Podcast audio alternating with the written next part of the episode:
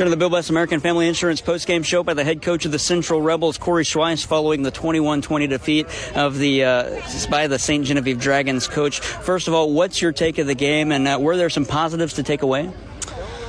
Well, I mean, I do like the way we fought in the second half, but, you know, that kind of gets old. We said the same thing last week. You know, it's a little demoralizing, and you can tell our kids are just not the same. We're not playing with the same type of energy, but you can't make excuses. And, you know, it does suck that we don't have, you know, two of our top players, but that we can't let that dictate how we play the game of football. And we had, you know, the first half, we were not, it just wasn't Central Rebel football. It was, you know, it was kind of, we talked about at halftime, it was probably the most embarrassed I've been as a coach in 15 years or so.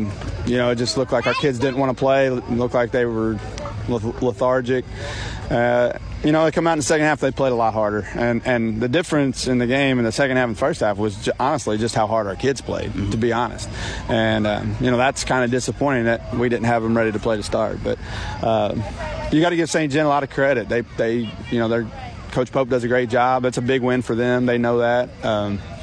You know, the good thing is, and what we can take away from it is there's a pretty good chance we're going to get to see these guys again. So, you know, it's happened in the past where they knocked us off in the regular season and we had a chance for redemption. So hopefully when that happens, we get our guys back.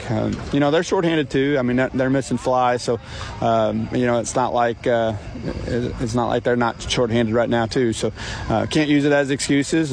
Hopefully we'll get our guys healthy. But we've got a ways to go before that happens because we are beat up right now. We had three offensive linemen coming out at different times of that game. You know, obviously the guys that started out, and then our other guys were just winded. Job's beat to heck. Jackson was gassed. I mean, you know, we're asking those guys to do a lot on both sides of the football, and they can't come off the field because if they do, bad things tend to happen. So we got to keep them out there. Got to get better shape, and got to just play harder. Early in that first quarter and in the first half, you moved Bryant from the quarterback spot to a wide receiver and maybe even a running back at some points, and slotted Jackson Jones at the quarterback position. What went into that decision, and how do you feel Jackson Jones did in that spot? You know, Jackson did well. The problem is when Job's back there, he's got to do everything. Like he's literally he's running it from there, he's throwing it from there, and then you know he's playing defense. And Kaysen does that too. But when Kaysen's doing it, he's got Job as an outlet to throw it to.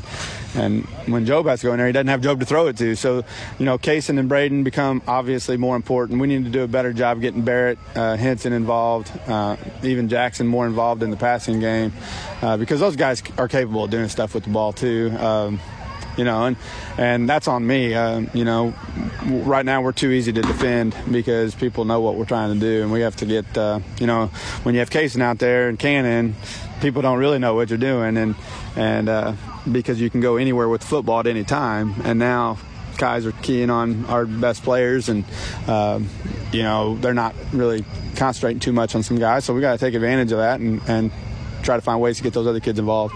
Coach, I had a basketball coach tell me a couple years ago, it was Luke Strage from Mineral Area College, when a team celebrates that way that they did after they beat your team, it lets you know that you have a good team that other teams obviously really want to beat. What does that say about your ball club when you see a team celebrate like that in a regular season game? Well, I mean, that's a big game. I mean, our kids would have been excited to beat them. It's just a big game, and it is exciting for them. We've had their number for the last how many ever years, and you know, it's a big game for those boys. I can promise you. We've been on the other side of it, and when you're getting beat by somebody for a lot of years, and then you end up beating them, it's a big game. It doesn't matter if it's regular season, postseason, or anything. The good thing is, like I said, we'll get another shot at these guys, and now most likely it'll probably be down here.